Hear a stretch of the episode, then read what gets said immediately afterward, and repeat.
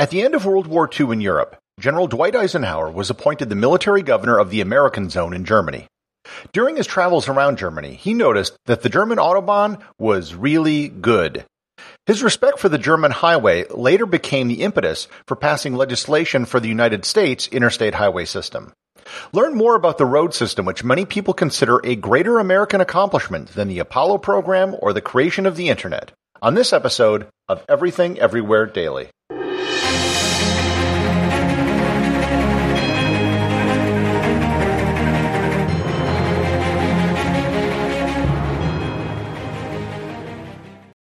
This episode is sponsored by ButcherBox.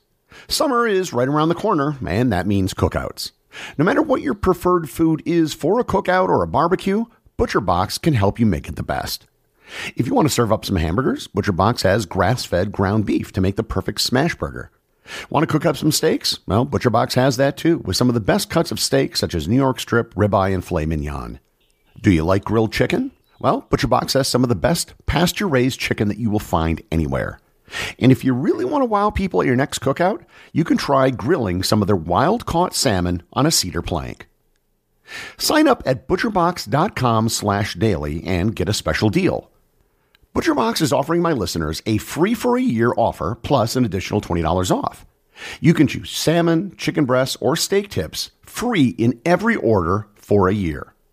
Sign up today at butcherbox.com slash daily and use code DAILY to choose your free for a year offer, plus get $20 off your first order.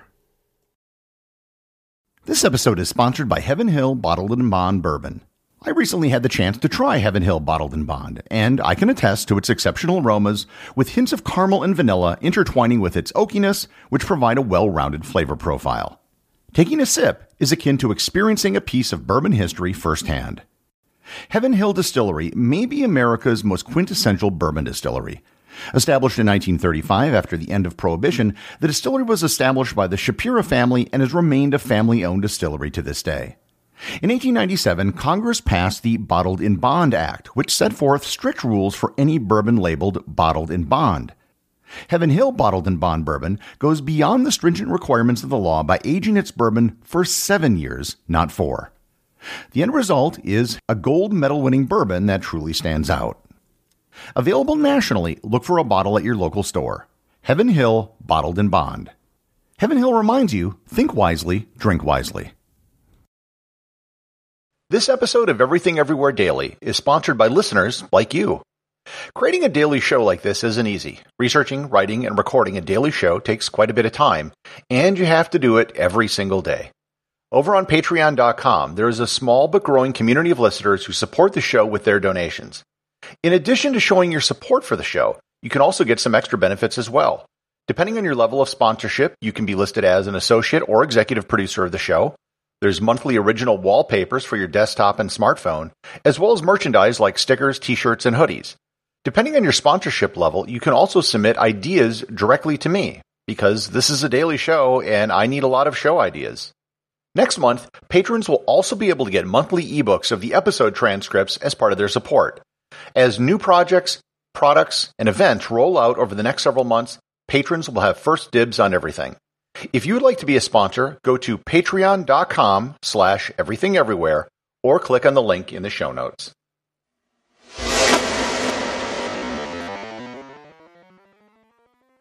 By the mid 1950s, the automobile had been around for about 50 years. Car ownership rates skyrocketed after World War II, and with hundreds of thousands of soldiers returning home after the war and starting families, demand for road travel exploded. By 1956, it was possible to travel from coast to coast by car, but it wasn't easy. The highway system in the United States was a patchwork of state roads with varying degrees of quality. The first transcontinental road across the U.S. was the Lincoln Highway, which went from Times Square in New York to Lincoln Park in San Francisco. Established in 1913, the road was a private endeavor which mostly was just a route that connected already existing roads. Almost nothing on the Lincoln Highway was paved, and getting stuck in the mud was a very common occurrence. In 1919, the U.S. Army sent a transcontinental convoy from Washington, D.C. to San Francisco to demonstrate the need for better roads in the country. On that convoy was a young Major Dwight Eisenhower, who traveled with the convoy, which averaged a speedy five miles an hour during the trip. By the 1920s, routes like the Lincoln Highway were replaced by the United States Numbered Highway System. This was a system of numbered roads that was coordinated between the states, but the federal government had nothing to do with the system. It was and still is managed by the American Association of State Highway and Transportation Officials. All of the roads are built and maintained by state and local governments, and the only coordination between the states is regarding the numbering system. It was this system that gave us such famous roads as Route 66, which went from Chicago to Santa Monica, California. When Eisenhower became president in 1953, the National Highway System was a disjointed collection of roads of varying standards and levels of quality. In his presidential memoirs, he noted, During World War II, I had seen the superlative system of German Autobahn and the national highway system crossing that country. He wanted a similar system for the United States. There had been plans kicking around for almost 20 years for such a system, but the war had gotten in the way of doing anything. In 1954, he appointed Lieutenant General Lucius Clay, his right-hand man who oversaw the logistical operations of the Normandy invasion, to head up the President's Advisory Committee on the National Highway System. The Clay Commission developed a grand plan, which is a $100 billion, 10-year program to connect the country with a network of 40,000 miles of divided highways connecting every city with a population of at least 50,000 people at the time. Congress passed the Federal Aid Highway Act of 1956, which was signed by President Eisenhower in June. Construction of the first segments of the system was begun in August of that year in Missouri. One of the major rationales for the program was national defense. In fact, the official name of the system is the Dwight D. Eisenhower National System of Interstate and Defense Highways. Defense was baked into the system from the beginning. There were several arguments put forward as to why the interstate system was needed for defense. The first and biggest reason was legal. Nowhere in the Constitution does it stipulate the federal government can establish a system of roads. Using defense as the excuse provided legal cover for the project. Second, there needed to be a way to move troops and equipment across the country quickly should the need arise. Third, as it was the middle of the Cold War, the interstate system was thought to be a way people could quickly evacuate major cities in the event of a nuclear attack. Finally, the system was designed to allow aircraft to use the roads as runways for takeoff and landings. This actually has never happened other than in the case of an emergency, but it is possible that some straight remote stretches of interstate could be used as a runway in a pinch. There are several standards which define the interstate system, and that will be found on every interstate highway. The first is controlled access. The only way on or off any interstate road is via an on or off ramp. You can't make a right or left hand turn anywhere to get on the road. There are no stop signs or traffic lights anywhere on the road except in the case of construction. There are no crossroads. Any road which crosses an interstate must go over it or under it. Likewise, there are no train tracks across the interstate at any point. All segments of the interstate system have at least four lanes with two in each direction. Each side of the road is separated by a median of at least 50 feet in rural areas and 10 feet with a concrete wall in urban areas. Each lane must be a minimum of 12 feet or 3.7 meters. The maximum allowable grade is 6%. The left paved shoulder must be at least 4 feet and the right paved shoulder must be at least 10 feet, except for bridges over 200 feet and tunnels which may have a 4 foot shoulder. The minimum clearance for any bridge or tunnel is 16 feet. Roads should be designed for a minimum speed of 70 miles per hour or 113 kilometers per hour. There are a small number of exceptions to these rules due to roads being grandfathered in. For example, the Mackinac Bridge connecting the upper and lower peninsulas of Michigan has no median because it was built before the system started. The numbering of the interstate highway system is very particular and purposeful. All routes which generally go north-south are odd numbered.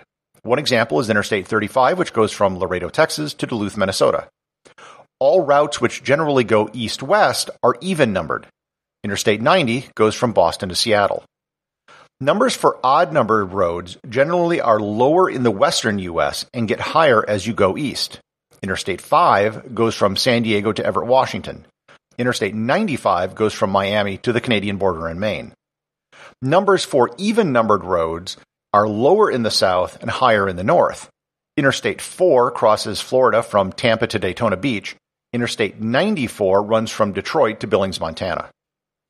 This system is the exact opposite of how state highways are numbered. The Pacific Coast Highway is 101, and the highway which ends in Key West, Florida is Highway 1. This was done so no state had two highways with the same number to avoid confusion. There are some minor exceptions to the numbering system as new roads are built, but generally the rule holds. The highest speed limit on the system is in Texas at 85 miles per hour, although there was no speed limit at all in Montana between 1995 and 1999. The lowest speed limit on the interstate system is Interstate 35E in St. Paul, Minnesota, which has a very brief stretch that is 45 miles per hour. The longest road is the previously mentioned Interstate 90, which is 3,020 miles long, and the shortest is Interstate 87 in North Carolina, which is only 13 miles long. That's not including spur segments. The widest section of the interstate is Interstate 10, just outside of Houston, Texas, which has 26 lanes. Speaking of spur segments, belts and spurs have their own numbering system. If an interstate road has three digits, that means it is a spur or bypass highway. If the first digit is even, then it's a bypass or beltway road, and the last two digits are the main interstate road it connects to. For example, in the Twin Cities, the road which bypasses to the north is 694, and the one to the south is 494. If the first digit is odd, then it's a spur road that only connects to the highway at one end. Using the same example, Interstate 394 goes into downtown Minneapolis and connects with Interstate 694 in the western suburbs. Despite the name interstate, Alaska, Hawaii, and Puerto Rico all have interstate highways, even though they don't connect to another state. Their roads are all named with an initial before the road number H for Hawaii, A for Alaska, and PR for Puerto Rico. Each state can set up its own system of exits. California was the only state with no exit numbers, but they began numbering them in 2002 when they started replacing road signs. Most states number exit based on mile markers, except for the northeastern states where the exits are numbered sequentially.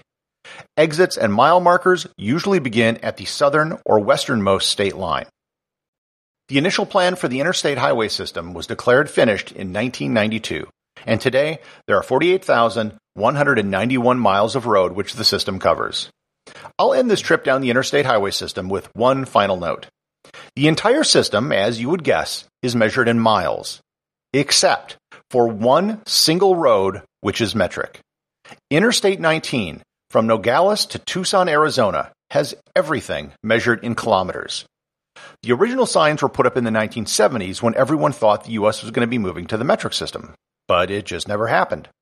In 2004, there was a plan to eventually replace all the metric references to miles, but then business people objected because it would require renaming all of the exit numbers, and the businesses didn't want to spend money to change their directions.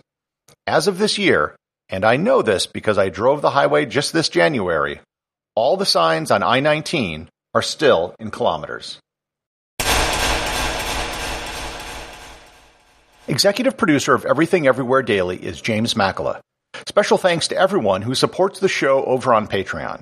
Please remember to leave a review over on Apple Podcasts. Even a simple review can really help the show get discovered in the sea of other podcasts that are out there.